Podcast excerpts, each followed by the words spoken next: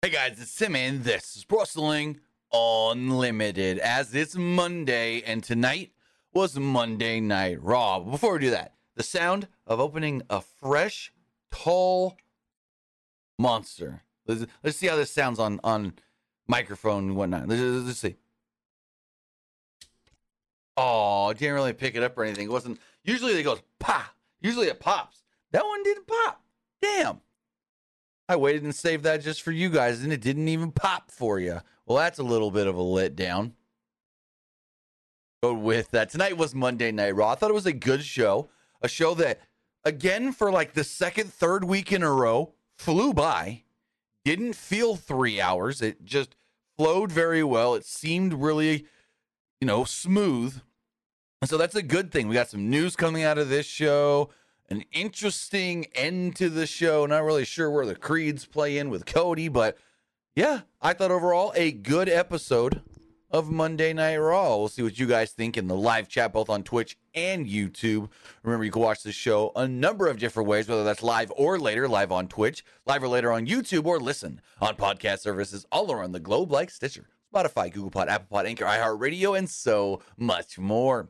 Remember, if you are watching live on Twitch, you can help us out a couple of different ways. You can either help us out by hitting that donate button down below or by donating Twitch bits in the live chat. Also, remember you can help us out by subscribing to the channel one of two different ways.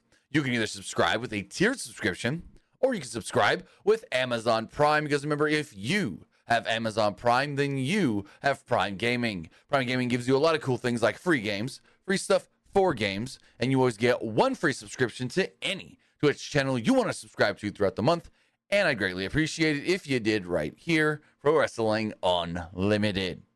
Also, remember, head over to YouTube and do a couple things there. Hit the subscribe button so you know when we go live or post new videos. Hit the join button to become a channel member to support the channel or donate a super chat. Super chats make sure that your questions, comments, or concerns do get read live on the air. They also do highly keep the channel going, so I do appreciate that as well. Also, I want to say thank you to Jack Dawson for the Twitch bits. Really do appreciate those. But also head over to the Epic Game Store. Remember to head over to the Epic Game Store and buy something. Whether you're buying a new game, whether you're buying an old game, whether you're buying a free game or getting bucks for Rocket League, Fortnite, or Fall Guys, use this code right here, PW Unlimited at checkout, and you will be supporting us at no extra cost. Remember, use code PWU NLIMITED for all Epic Games and Epic Games Store purchases. Whether you're pre ordering Skull and Bones that may or may not come out on February 16th, whether you're getting bucks for Fortnite, because there's three new modes in Fortnite there's a Lego survival mode, there's the festival mode, which is basically rock band, and there's rocket racing, which is basically you take Rocket League and turn it into racing. You get bucks for all of those because they all got their own special cosmetics and stuff. I just can't wait to swipe that card when we get Ninja Turtles in Fortnite, both regular skins and Lego. also, remember to claim the free games, Gigabash, and predecessor, and put in this code PW Unlimited. We've got Monday Night Raw to talk about from where were we tonight? Cleveland, Ohio, the Rocket Mortgage Fieldhouse in Cleveland, Ohio. The show itself did kick off with Jey Uso bringing back the Yeet. So there was a whole controversy over the last week of WWE found out that somebody had a trademark on Yeet. I don't know if it was a full trademark on Yeet just in general and Yeet for Yeet in wrestling. There was a rumor that somebody some indie wrestler recently trademarked it and then made a pro wrestling t-shirt with it. I don't know. I don't know exactly what the issues were, but they've been resolved because the Yeet is back. WWE posted a video on social media where Jey just said the Yeet is back, and then tonight on Raw he wore the blue Yeet shirt. So it's all good. It's all good in the hood. But with that, there was a recap of Drew McIntyre's actions last week. Jey Uso entered the ring, and the announcers ran down the card. Crowd chanted Yeet. Jey then said he got Yeet back and was excited about that. He was also excited that CM Punk was in the building and Raw would gain a real one if they signed him.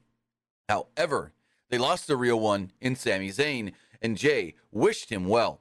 So this goes in line. So Sami is getting some time off And we don't know for how long, but this goes in line with what Dave Meltzer recently reported, stating that Sami asked for time off and the time off was granted. Jey also called McIntyre a two face. And he was about to get, who was about to get got? McIntyre then entered. He had enough of Jey's ass kicking, kissing. He also warned Adam Pearce not to sign CM Punk. We see something with that later. Punk, uh, not to sign CM Punk because he would destroy this place from the inside out. A lot of references of him being, uh, what's the word I'm looking for? A terror in the locker room, an infection to your locker room, something along those lines. He then said he would be fine to SmackDown if Punk went to SmackDown. Crowd chanted for Punk. McIntyre told the fans that unlike them, he knew what Punk actually was like. McIntyre said uh, that Seth Rollins got what he deserved, but he apologized to Zayn for being uh, partially responsible for putting him on the shelf. McIntyre did want a little credit for at least leaving him with one good leg. He told Jey, That's how you apologize. He justified his actions and said everyone would want revenge on someone who wronged their family. But hasn't Jey already said? Whoops. I don't even have to defend Jey. The here is the only defense Jey needs. Bruh, I wasn't at Clash of the Castle. Bruh, I wasn't even in the country. Bruh, you be mad at Solo. Like, that's it. That's it. The Usos weren't even at Clash of the Castle. He's mad because he got screwed at Clash of the Castle. Jey wasn't even there. Uh, Michael Cole mentioned that Sami Zayn is out indefinitely with a partially torn meniscus. And this match did start between McIntyre and Uso in about 17 to 17 and a half minutes. Excuse me. so I went to a break about 30 minutes or 30 seconds, not 30 minutes, 30 seconds into the match. They came back about five minutes later after Jey hit a suicide dive. During the break, McIntyre slingshotted Jey into the steel uh, steps. No, the steel frame of the ring. I got that wrong. But Jey fought back after the break with some strikes and a Samoan drop for a two. McIntyre dodged a running hip attack and hit a neck breaker. McIntyre went for a claymore, but Jey caught him with two super kicks. Jey went for an Uso splash, but McIntyre got his knees up and hit a future shock DDT for a near fall. Uh, McIntyre removed the turnbuckle pad as the ref checked on Jey. Now remember, when they fought last, it was with a future shock that McIntyre won with. So this time, couldn't win with a future shock. McIntyre went for a claymore again, but Jey hit a spear for a near fall. Again, not a big fan of Jey hitting the spear if he wants to distance himself from the bloodline. The ref then grabbed the turnbuckle pad and was very ca- casually trying to fix it as McIntyre raked the eyes of Jey Uso. He basically like stuck his fingers right in his pupils. McIntyre followed with Claymore and pinned him to pick up the victory. Good opening match. I thought this was a good match to start the show. The promo stuff before it could have been a little shorter, didn't need all of that. But the match itself was really, really good. So, this recap of CM Punk's SmackDown promo. They included the line about not being able to trust someone who randomly punches people backstage. We got a Shinsuke Nakamura promo. Nakamura said that he has been watching Cody Rhodes talk about finishing his story for weeks and weeks, but he is no closer to doing it. He was a dog chasing a car. As great as Rhodes was, it wasn't enough. Rhodes' lack of a respect for him would be his weakness. He said Rhodes thrived for, for the admiration of others, but Nakamura freed himself of that burden long ago. Now, he would paint his own story and bring Rhodes' story to an end. Nakamura was uh, Nakamura was the real knight. Quote, always remember, you asked for this. I thought this was good. I liked this. But it's like, so Cody's whole thing is I gotta finish the story. Now everybody's got a god dang story. Punk's got a story of I just want a main event at WrestleMania. Drew's got a story of I want to win the world title at WrestleMania in front of a crowd. Nakamura's story is I want to win the Rumble and then win WrestleMania's win the title at WrestleMania because I failed at doing that last time. So it's like it was cool when Cody's whole thing was I want to finish the story, and it was specific to Cody because he had a story he wanted to finish. Now everyone's got a story, and Cody doesn't feel as special anymore.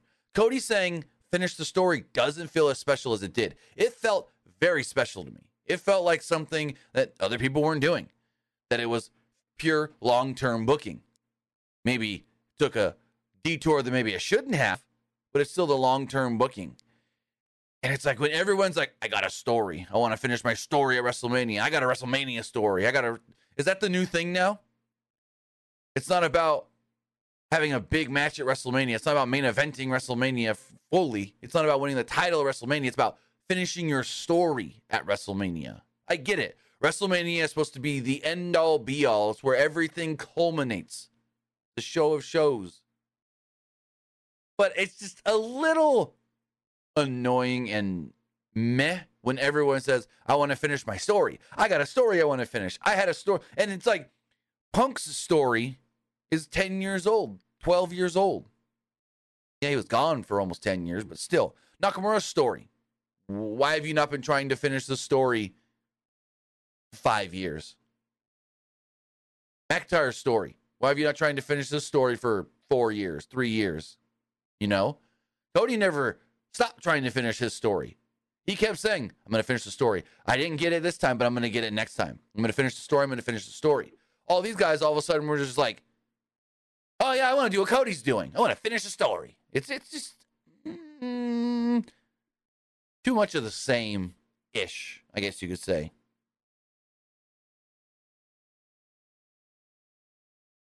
Uh, Jonathan asked about Luke not being on the show tonight. Luke, I think, will be on Wednesday. He had a personal matter um, happen over the weekend and he needed to take some time away for. You know, school and life are more important than being on this podcast. But I think Luke said he's going to try and make the Wednesday dynamite. So there was Judgment Day having a meeting backstage. Finn Balor said that he and Rhea Ripley weren't there for one week, and now the wheels have all fallen off. Dominic Mysterio and JD McDonagh lost to the Creeds last week, and Dom lost his North American title. Damian Priest said that it sucked that Dom lost the title, but it also sucked not showing up to Raw, referring to Ripley. Priest said that he and Balor would take care of the Creeds. Ripley heard Priest calling himself a leader, the boss, but that was easier than actually being the leader, being the boss. Ripley got in his face and said that she was tired of the disrespect. She planned on making an example of Maxxine Dupri. Alpha Academy and the Creeds hyped up Dupri for her match. Ivy Nile says she would join her at ringside just in case she needed it. R-Truth then showed up with a with some Christmas decorations for the Judgment Day. Chad Gable warned him, "Be careful with the Judgment Day. They're not what you think." Informed him that he wasn't act- he wasn't actually in their group. That's what Chad told him. You're not in their group. Truth assured Gable that he was in their group, and they were just misunderstood. He then walked off and said, "Happy Thanksgiving," and they're like, "Thanksgiving already passed."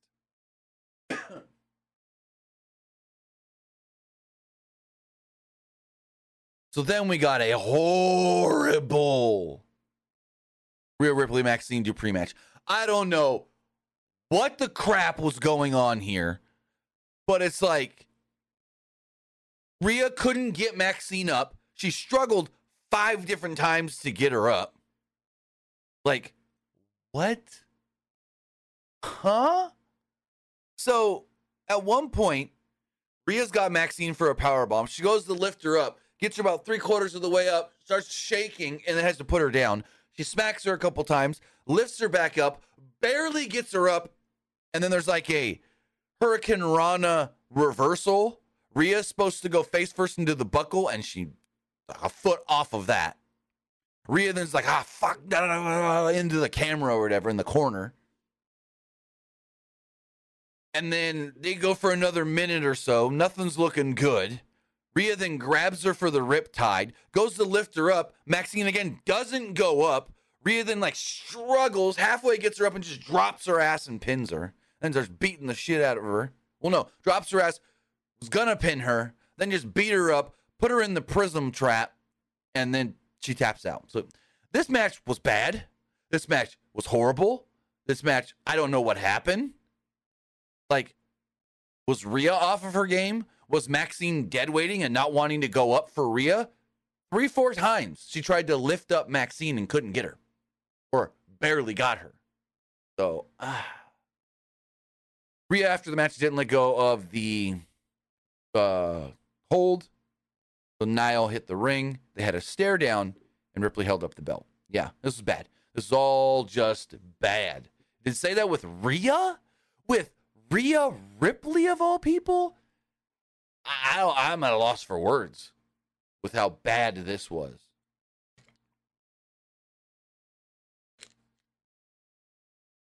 So, we got a video package. Again, they told us Kayden Carter and Katana Chance like to hang out at EDM convent, um, festivals. They like to party at night with all the glowing lights and bubbles and all that. I've been to one of these. I worked it as a um, photographer earlier this year. I've been to one of these EDM festivals. It's no different than just going to a regular concert, but everyone's like half naked. Most people half naked. Some people naked, naked. So like I guess these these two just like to party. That's what we know. They like to party, and yeah.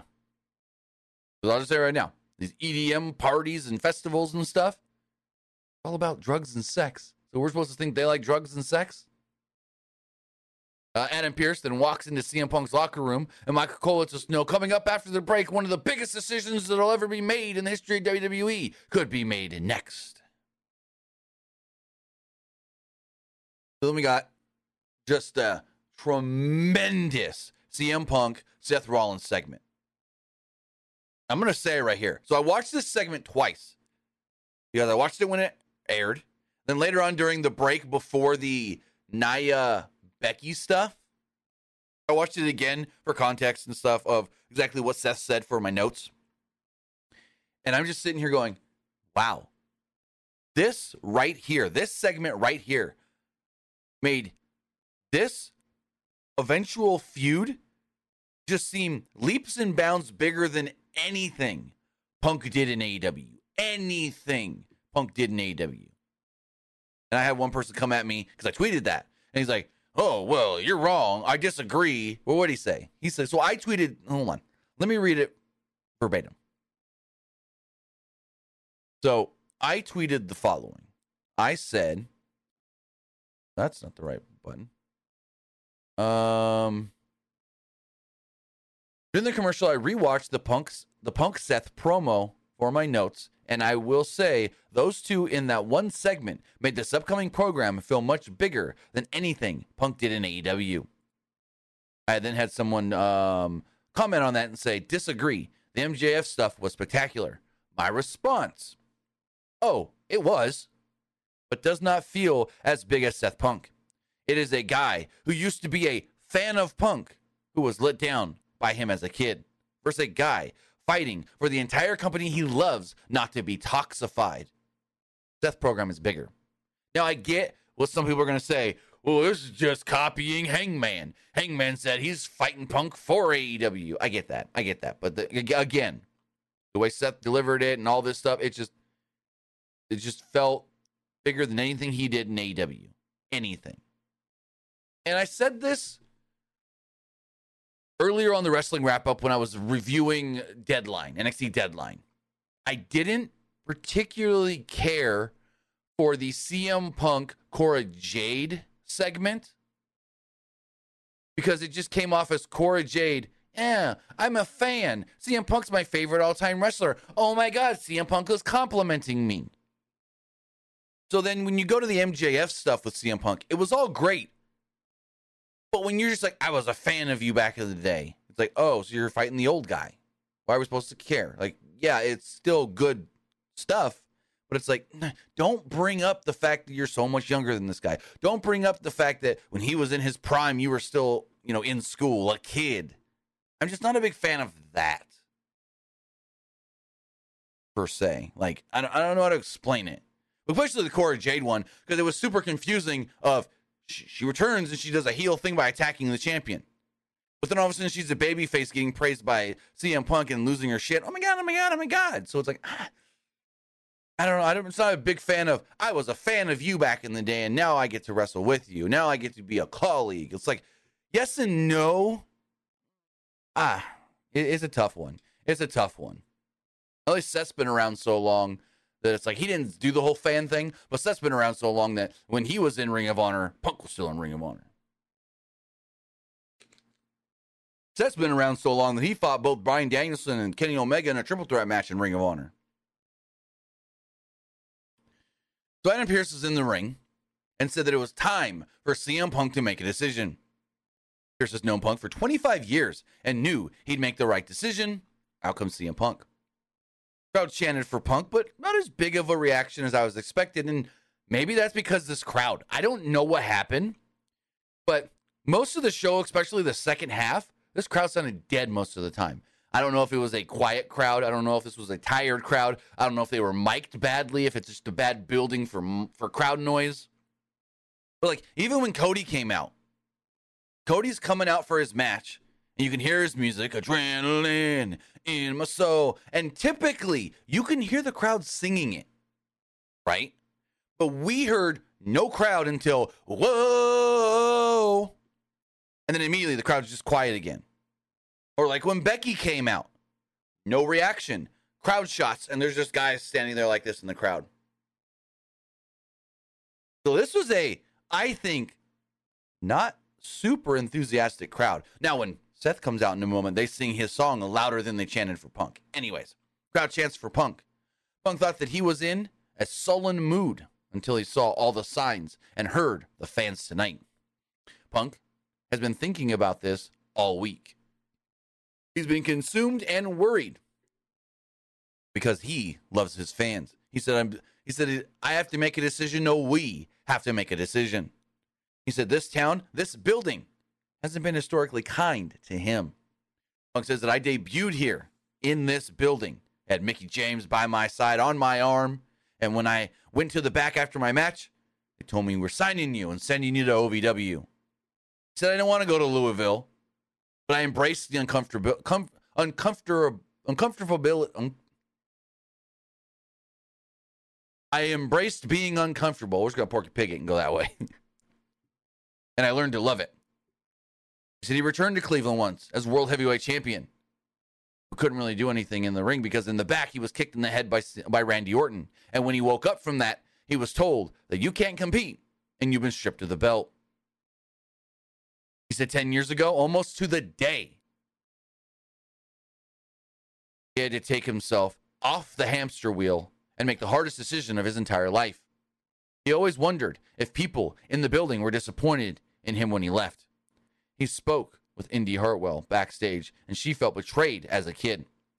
He told her a story of when he saw Roddy Piper appear on WCW and felt the same way when he was a young fan anyone watching felt disappointed when he walked out of WWE. He understands and he apologizes. Punk said Nick Aldis made a substantial offer to go to SmackDown. Shawn Michaels made him an offer to help mound the next generation of superstars, but Pearce made him an offer that's above all the rest. That's why he has made his decision. Punk said, i but even before all the offers, I already knew what my decision was going to be when I saw Cleveland on the calendar. He said, My future, our future, starts now. 10 years almost to the day CM Punk walked out. Now he is back home, right where he needs to be. He shakes the hand of Adam Pearce says, If you're happy about it or mad about it, you better learn to love it. The newest Raw superstar is named CM Punk, and CM Punk is home. Talked about himself in the third person a lot tonight. Crowd chanting for CM Punk because he signed the contract. And I knew Seth was coming out when he goes to sign the contract. His music doesn't play. He gets up on the ropes. Yeah, his music doesn't play. And then we hear, burn it down. And out comes Seth Rollins, the world heavyweight champion. Rollins gets in the ring and goes face to face with Punk before any words are said. Adam Pearce gets between and says, uh uh-uh, uh, uh, this ain't happening here. Not tonight. No, it's not. Seth then asks for a microphone. Pearce gets out of the ring. Rollins grabs the mic and says, CM Punk, welcome to Monday night. And he gets right in Punk's face. Rollins. Punk smirks at him. Rollins hoped that Punk knew how incredibly fortunate he was to be standing in that ring right now. Punk said, quote, or Rollins said, quote, don't dare call this place your home. You abandoned this place 10 years ago. Not only did you abandon it, you actively tried to tear it down. You spent 10 years slandering me, slandering every single person in that locker room. And then you want to walk back in here and call this place your home?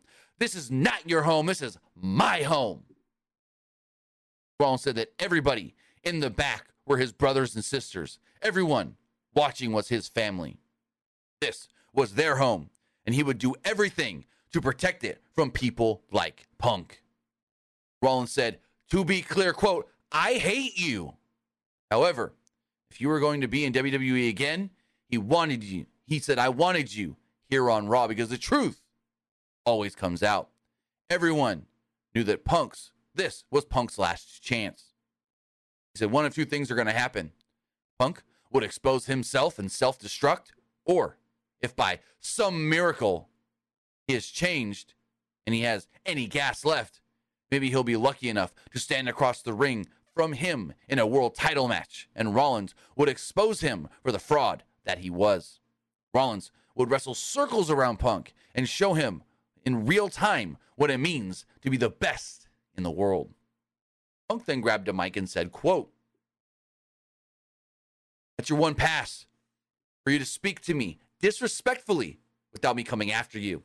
Punk said that he's never asked for anything to be handed to him and was willing to earn it all and get things the hard way. Punk then says, if we're making things official tonight, Adam Pearce, where are you at? And he looks around. Pearce then quickly gets back in the ring goes, Adam Pearce, I'm saying it right now. It's official. I, CM Punk, is entering the Royal Rumble. And if not, if when I win that Royal Rumble, I hope you're still the champion so I can face you for that title. Punk then drops the mic and leaves as Rollins smiles. It looks like we're getting CM Punk and Seth Rollins at WrestleMania. Now, early reports were that they may have wanted to do that at the Royal Rumble, but no, no, no, WrestleMania. So now the question is how do you get to Cody and Roman? Now, there's options here. Cody wins the Royal Rumble, Punk wins Elimination Chamber. Or, or, Punk wins the Royal Rumble, and somehow Cody's old buddy Nick Aldis gets him in the SmackDown Elimination Chamber match. He wins that and gets Roman. So there's options. There's options. And again, I've said this before. I've said this before. I love where the Elimination Chamber pay per view is set because it makes sense why you have a pay per view. Because Triple H has even said it. I'm not a big fan of all these themed pay per views. But when you have themed pay per views for a reason to earn an opportunity at something, that's different.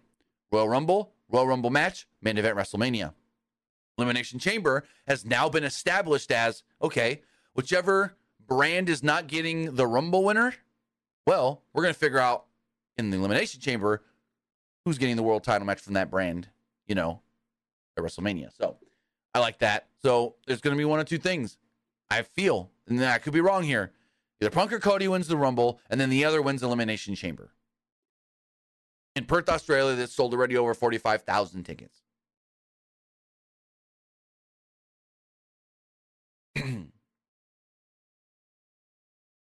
I've seen people go, "Oh, Punk's got to win. They're not going to let Cody win two years in a row." They could. They really could. Cody could win two years in a row. It hasn't happened often. If I think about it, was Austin the only person that's ever won twice in a row? Let me double check that. Royal Rumble winners. I want to say Austin may be the only one. Let's see. Um, Stone Cold Steve Austin, 97 and 98. No one else has won twice in a row. 97 and 98 with Austin. Then we had a big Bronson Reed against Ivar in a seven minute, 45 second match. And honestly, I didn't get many notes here because not much really happened. Reed standing outside of the ring. Ivar hit a cannonball off the top, which didn't look fun for either guy. They battled on the top. Reed hit a superplex and pinned Ivar. Again, I wouldn't call it a great match. I'd say it was there. It was fun. It felt fast. It felt way quicker than seven and a half minutes. And it's not much happened. Cool finish with the superplex and all of that. Big pop for that. Like the last two minutes of this match were really good. The rest was just like they were doing spots. They were just doing stuff. Like last two, two and a half minutes, really good. The rest was just meh. Yeah, Fonzie, I know Austin won it three times. He didn't win it three times in a row. I was talking about people who won twice in a row. Only Austin. I know Austin's won it three.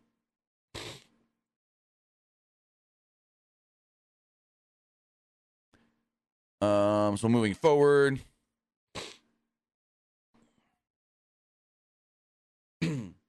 Anji says, no. Oh, okay. Thank you for the correction. I'm wrong. I looked at this wrong. Sean won it twice in a row. I apologize. You're right. Sean won 95 96, which 96 was here in Fresno. And then 97 98, two in a row. Austin. Okay. Thank you for the correction, Fonzie. I totally forgot Sean won twice in a row. And just when I was looking at, oh, no, nah, nah, I'm wrong again. You're also wrong. Hogan is the first person to win it twice in a row 90 and 91. Hulk Hogan won it. we're both wrong. I will admit that I was wrong. So in 90 and 91, Hulk Hogan won it. Then Sean won it 95 96. And then Austin won 97 98. And nobody since, I'm double checking, triple checking, quadruple checking, nobody since has won it twice in a row. Um, yeah, and since then, since 98, I want to say only Triple H, John Cena, Batista, and Randy have won twice. No, Brock has also won twice. So five people have won it twice, but not twice in a row since Austin did in 97 98. Double check that. Edge, even name that six. Edge won it twice. I always forget Edge won in 2021. That whole year in wrestling was just a blur. Like from 20, the whole pandemic stuff is a blur. But yeah, looking here, but let's see. Triple H won in 22 and 16.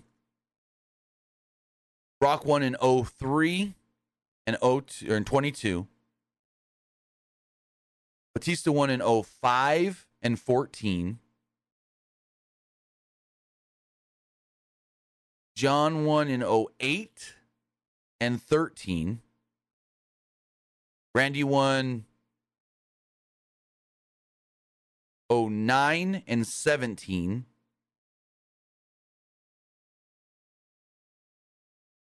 And then Edge 10 and 21. Or, my bad, Adam Copeland.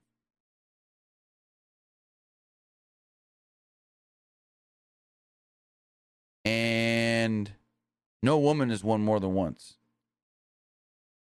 Asuka, Becky, Charlotte, Bianca, Ronda, Rhea. So back to Raw.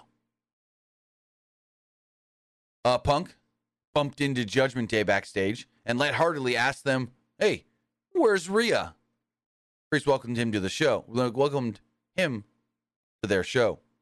Priest hoped the Punk was the one to finish his story because he'd be waiting to cash in on CM Punk. He then held up the briefcase. So then we got a Judgment Day segment without Rhea after a break. Priest wanted to remind everyone who they were. It, very interesting that Rhea didn't come out to the ring with any of them, like any of this. This is very weird.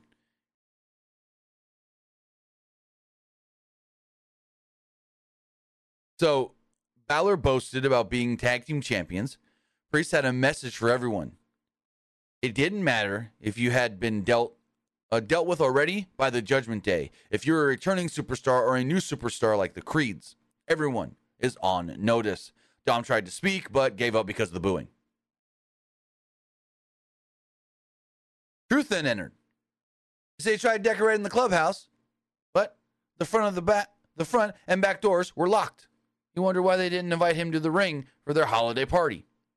JD screamed at Truth, so Priest told him to calm down.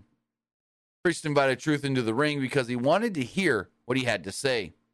Truth said, Oh, well, if I'm going to be honest, we need to kick JD out of the group because nobody likes JD. Truth also advised, as Truth also advised Priest to stop calling himself the boss because that makes mommy upset. Priest knew why everyone liked Truth, and the crowd cheered for him. At one point, this is great. So, Truth is in the ring, and he's on the mic. He's like, "What's up?" And then when the crowd does the "What's up?" back, Finn does it. He goes, "What's up?" Right? He does it, and JD looks across Dom and he's like pushes um Finn. He's like, "What are you doing? What are you doing?" I laughed so hard. JD's like, "Don't do that. What are you doing?" Priest said, "Everyone likes our truth. Well, except me." Priest then clothesline Truth, and they all put the boots to him before the Creeds ran out to make the save. They were, though, overwhelmed by the Judgment Day. Julius did fight back and hit Dominic McDonough with a double Northern Light suplex. Julius then wiped out Balor before both Julius and Brutus dropped Priest with a double spine buster. So just further building up. They're the number one contenders. They're going to challenge next week's for the titles, and we go from there. I don't think they win. There's a chance, like a really good chance, but I don't think the Creeds win. We're in the back, and Punk approaches McIntyre, who was speaking to Pearce. McIntyre said that he didn't care about Punk's story or Rhodes' story. He was only interested in finishing his own story.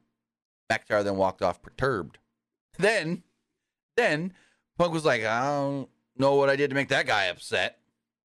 Pearce said, You did nothing wrong, and informed Punk that McIntyre was getting a real title shot against Rollins on the January 1st edition of Monday Night Raw.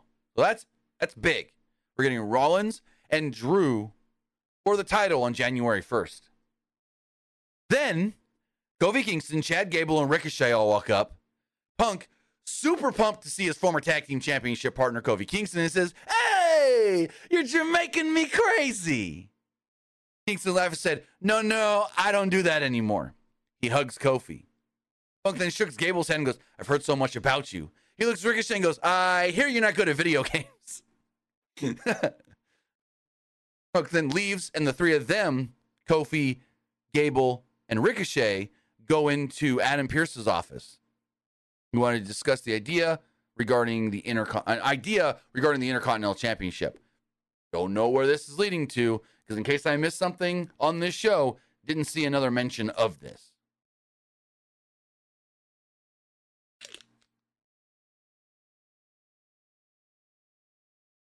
Then we have Kayden Carter and Katana Chance against Candice LeRae and Indi Hartwell.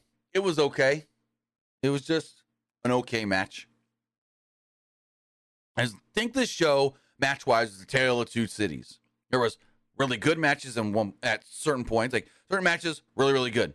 Then other matches were just kind of there. I don't know what it was.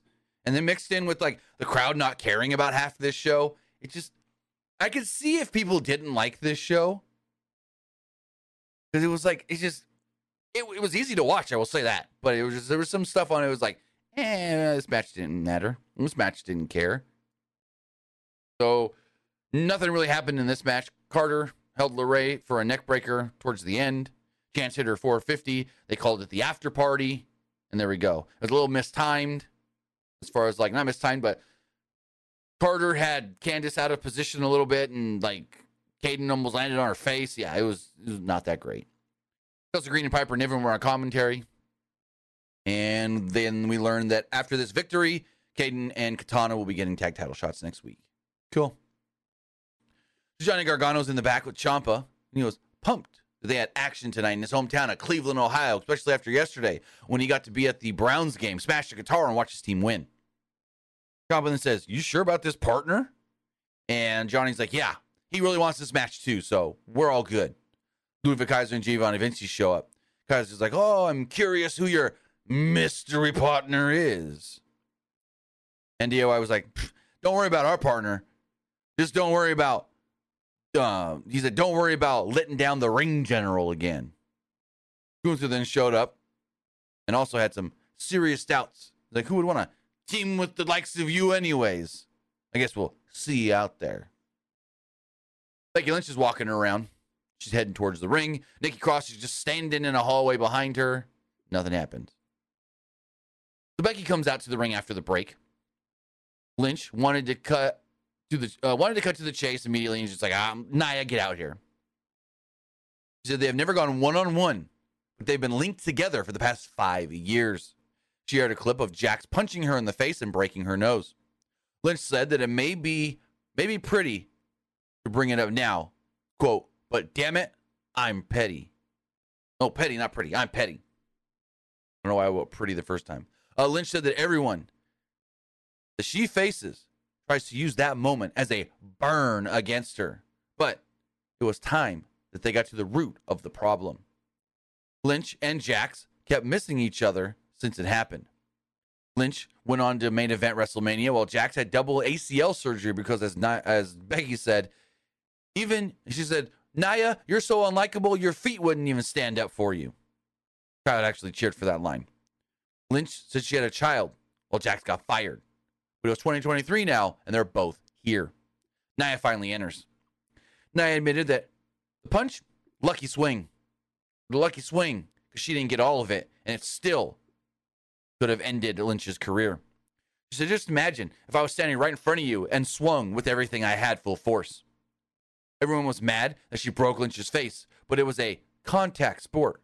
But we're in a contact sport. What did you really expect? Lynch said that she didn't expect anything less. Everyone knew that Jax was the most dangerous woman in the ring. Everyone knows when you get in the ring with Nia Jax, you can be injured, hospitalized, or even have your career ended. Like, that's a compliment and a dig all at the same time. It's like, yeah, you can beat people's ass. But at the same time, it's like, you are dangerous in the ring and sloppy and hurt people. So that's both a compliment storyline wise, but a dig shoot wise.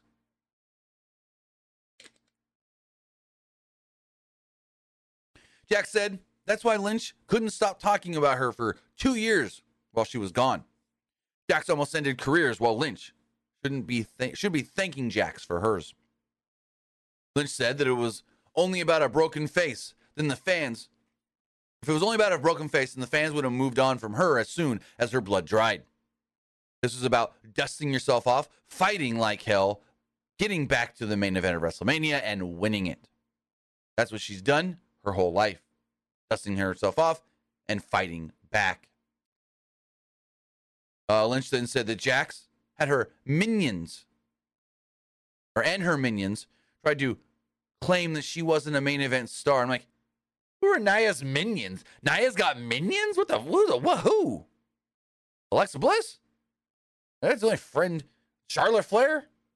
Like, who are her minions? Ah, that makes no sense.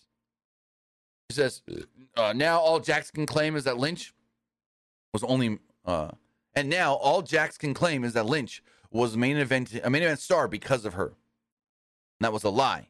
And if she couldn't end the lie, she wanted to end Jax. Jax said that Lynch needed her more than she needed Becky. Otherwise, Jax would always just be known as the woman who made the man. Lynch said that she didn't come here to Cleveland to just talk, she came to fight. Lynch dropped the mic, put her hair up, and told Nia, Punch me, hit me, let's go. And Nia's like, ah, I don't need this, and walks out. So yeah, the match is coming eventually. Maybe January 1st. Sounds like they're going to build that up to a really big show. I mean, we're not getting the day one pay per view, so let's get the day one Raw. Actually, not a bad idea. Build up that Raw as like a huge pay per view quality event. I like it. Kind of like they do with NXT. You know, like New Year's Evil the next day. So just do it. WWE Raw, day one. Just call it day one, Raw day one, and then you got New Year's Evil the next night. Hype New Year's Evil big, which I assume they would. And yeah, actually, I don't hate that. Jackie Redmond interviewed the American Nightmare Cody Rhodes. Redmond asked her, What do you think of Punk being on Monday Night Raw? Rhodes congratulated Pearce on getting it done and was glad Punk and the fans were happy. But the Rumble was right around the corner, and you can't finish two stories at once. And they both are aware of that. Redmond then asked about Nakamura. Rhodes would be excited about this encounter, if not for Nakamura using the mist, which comes into play later. Rhodes learned how vicious he was, and that was fine with him. Rhodes said that Nakamura claimed that he asked for this, and quote, You're damn right, I did. Then we had our six man tag team match. It was Imperium against DIY, or as Michael Cole called them, DYI. And so Gargano and Ciampa come out, and Wade goes, Look, Cole, it's your favorite tag team. Do yourself I, or it. Do yourself it. And Michael Cole's like, Yeah, yeah, yeah, I messed up. So Gargano uh, and Ciampa come out. Imperium's ready in the ring. And then we say, we think, we wait. Who's the partner? Who's the partner? I came to play. It's a price to pay. Out comes the Miz. And both Wade and Cole are like, that's the partner? They're to team with the Miz? And then they like try to justify it and they're like, well, you know, Miz is the one that brought Ciampa to WWE and he just had a great match with Gunther at Survivor Series and he wants another shot and this and that and it all plays together. And I'm like, I hate when they say so and so brought so and so to WWE from NXT. No, they're not two different universes anymore as much as they used to be. Black and Gold was, yes, its own universe for the most part back in the day. But now the NXT we have and Raw and SmackDown, it's just a third brand. I would not call NXT its own universe anymore. It's the third brand. Granted, it's lower tier. It's the truck series of WWE, the Craftsman Truck series of WWE, but regardless, I don't know. I just I, I didn't like that line by Michael Cole when he's like, you know, the Miz is the one that brought Tommaso Ciampa to WWE. No. No. He may have brought him to Raw, but Ciampa had already been in WWE for like four years before that, killing it in NXT. Face of that brand with Johnny. Like, again, no, I won't even get into that. Like, Black and Gold was just. I miss it. It was such a moment in time. Johnny Gargano, Tommaso Ciampa. Ciampa as the champion. Johnny just having spectacular takeover match after spectacular takeover match after spectacular takeover match with everybody. Undisputed era and their rise to Adam Cole becoming, in some's opinion and mine, greatest NXT champion of all time. Now, some may say that's Ciampa. Some may say that's Finn Balor. I still under the assumption and the thought of Adam Cole, greatest NXT champion we've ever had. Ciampa second. Finn, third. But it's like Black and Gold was just ROH on a on steroids, basically. It was like this is what ROH should be, but just could never get to. And granted, there was a lot of ROH guys in NXT, Undisputed Era, you know, the four of them Samoa Joe, Ciampa, uh, Kevin Owens, Sami Zayn. Just a lot of ROH guys. So that's why it felt. But it also just the the quality of matches felt like big time ROH matches all the time. It was just I don't know if they can ever get back to that. I don't know if they can ever get back to black and gold. What NXT is now is really good. They've been doing really good under Shawn. Shawn Michaels has been doing a fantastic job once they cut the 2.0 bullshit. But yeah, no. Just black and gold was a it was like in 2006 when my favorite wrestling was TNA. When Christian was over there, uh, we were getting Joe and Angle and, and all that. It's like that was some of my favorite stuff at the time. And then when we had Black and Gold, when it was Hey, Johnny and Ciampa are best friends. Oh my God, Ciampa just turned on Johnny. Undisputed Era is coming up. They're becoming the biggest, hottest thing in, in NXT. Now we got War Games in NXT. Like it was just all of that was just a spectacular moment. Some of the best stuff in pro wrestling on those shows and those takeovers. Like there were takeovers that rivaled WrestleManias as far as quality does go, match quality. You have a five match takeover that was better than a 10 match WrestleMania at times. As far as this six man ma- uh, tag team match does go, uh, Gargano made the hot tag early on before tagging in The Miz, who wanted to get his hands on Gunther. Miz hammered away at Gunther and hit a springboard crossbody. Miz hit the it kicks, but Gunther blocked one and smashed him with a shot. Gunther replied a Boston Crab, but Ciampa broke it up with a knee strike. Kaiser and Vinci took out Ciampa before more uh, Miz and Gargano hit. Oh, excuse me, like choke stuff up. Um, let me rephrase that. Let me read that again. Kaiser and Vinci took out Ciampa moments before Miz and Gargano hit Kaiser and Vinci with tilt-a-whirl DDTs. Miz then put Gunther in a figure four, while Gargano put Kaiser in the Gargano escape. But Gunther managed to tag out. Vinci then hit a springboard elbow drop, but Miz fought back in the skull crushing finale to pin Vinci to pick up the victory. The crowd was really into this match, and they really loved Miz, the hometown boy. We got a couple of things announced for next week's show. Damian Priest and Finn Balor will defend the undisputed WWE Tag Team Championships against the Creed brothers. And Chelsea Green and Piper Niven will defend the WWE Women's Tag Team Championships against Kayden Carter and Katana Chance. So Gunther was berating Imperium backstage before the Miz would come up. He's like, What do you want? And Miz is like, I want another shot at the IC title. He's like, No. Miz is like, I won tonight. I want another shot at the IC title. And Gunther was like, All right, you know what? Here's the deal. You can have one more shot at my title. But when you lose, because I'm not, you can never challenge for this title ever again as long as I have it. And Miz is like, all right, I accept. So I think this could be another big match for the January 1 show.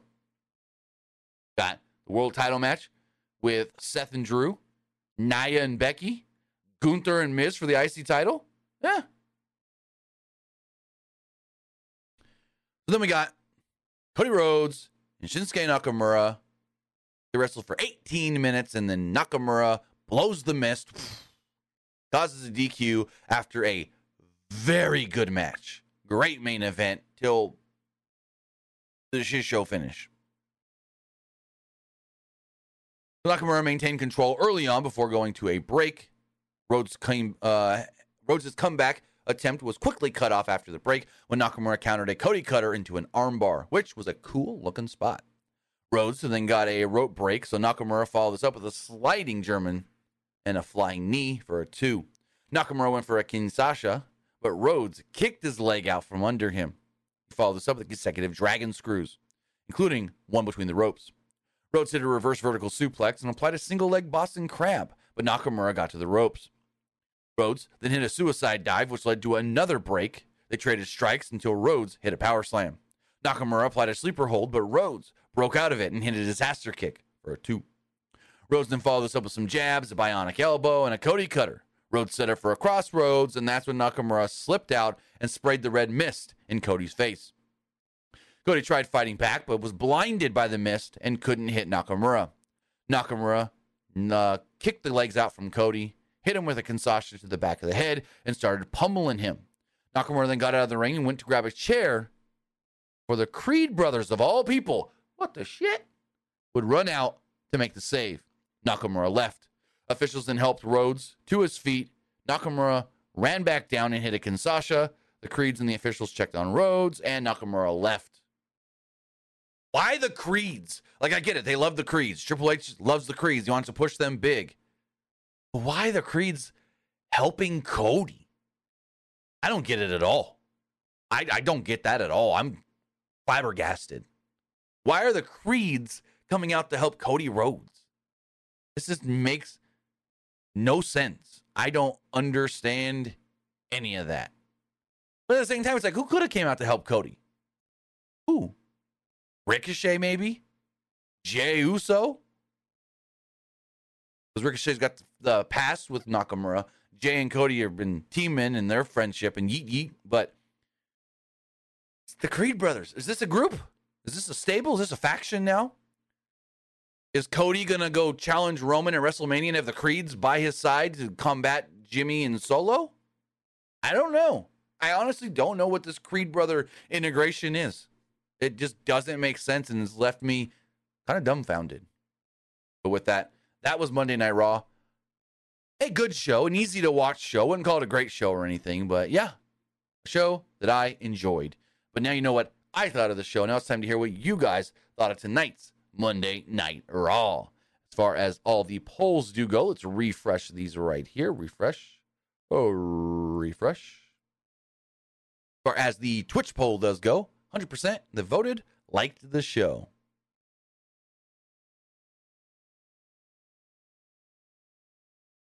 Um, as far as the X poll does go, 77% likes the show, 19% thought it was just all right, and 3% didn't like it. Looking at the YouTube community poll, 79% liked the show, 17% thought it was just all right, and 4% didn't like it. As far as the comments do goes, one says pretty good overall. I liked it.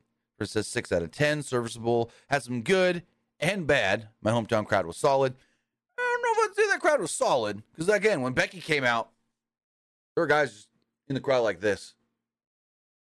And this person says a boring, no CM Punk match. Okay. I don't think Punk wrestles. I don't think Punk has an actual match to the Rumble. Maybe Jan 1, maybe January 1st. But I honestly, I can see them teasing and teasing and teasing and teasing Punk after Punk after Punk after Punk appearance. And then they go, you know, Punk's been back for about a month and a half now, two months almost. Well, Rumble's coming up, and that is going to be Punk's first match. So I think that's going to be the thing. And then YouTube live poll 77% liked the show, 23% thought it was just all right, and nobody didn't like it. That's a good one. What that guys want to say, thank you for joining me here. Twitch.tv forward slash PW Unlimited, YouTube.com forward slash Pro Wrestling Unlimited, and podcast services all around the globe like Stitcher, Spotify, Google Pod, Apple Pod, Anchor, iHeartRadio, and so much more. Excuse me. Just a little bit, I will be live, twitch.tv forward slash Timmy Buddy, playing some games. Not sure what we're going to play yet, but I'm going to go over there, play some games, have some fun, and hang out with you guys a little bit more. So again, twitch.tv forward slash Timmy Buddy. Follow me over there. That way you get the notification and know when I do go live. So with that, guys, have a great night. Have a great rest of your week. I'll see you back here Wednesday for AEW Dynamite. May have Luke with me as well. Have a good one, and I'll see you next time.